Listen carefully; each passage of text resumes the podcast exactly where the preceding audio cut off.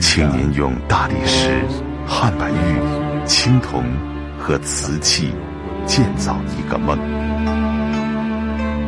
用雪松做骨架，披上绸缎，缀满宝石。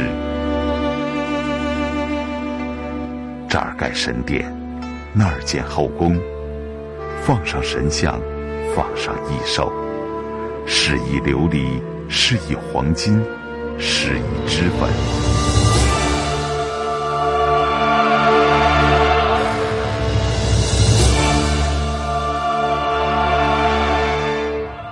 请诗人出身的建筑师建造一千零一夜的一千零一个梦，添上一座座花园，一方方水池，一眼眼喷泉。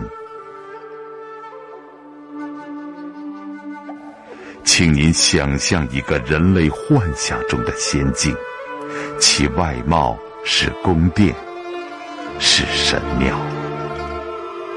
维克多·雨果，一八六一年十一月二十五日。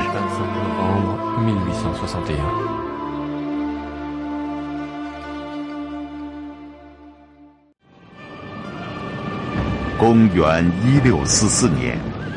一支来自北方的游牧民族开始南下，铁骑越过长城，直达北京。象征着皇权的紫禁城落入了满族人之手。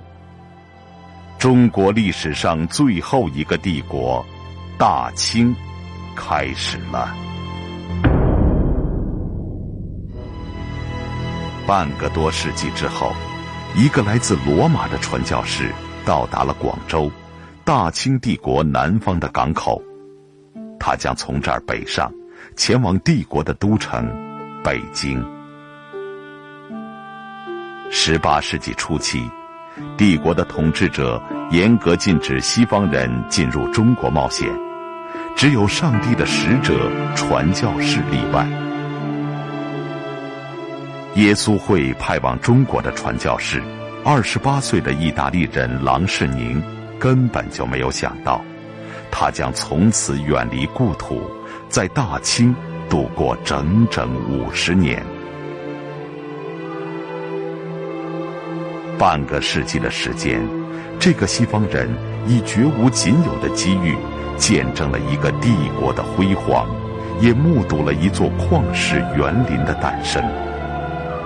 这些保留至今的传教士书信，记录了郎世宁在皇家宫廷的传奇生活。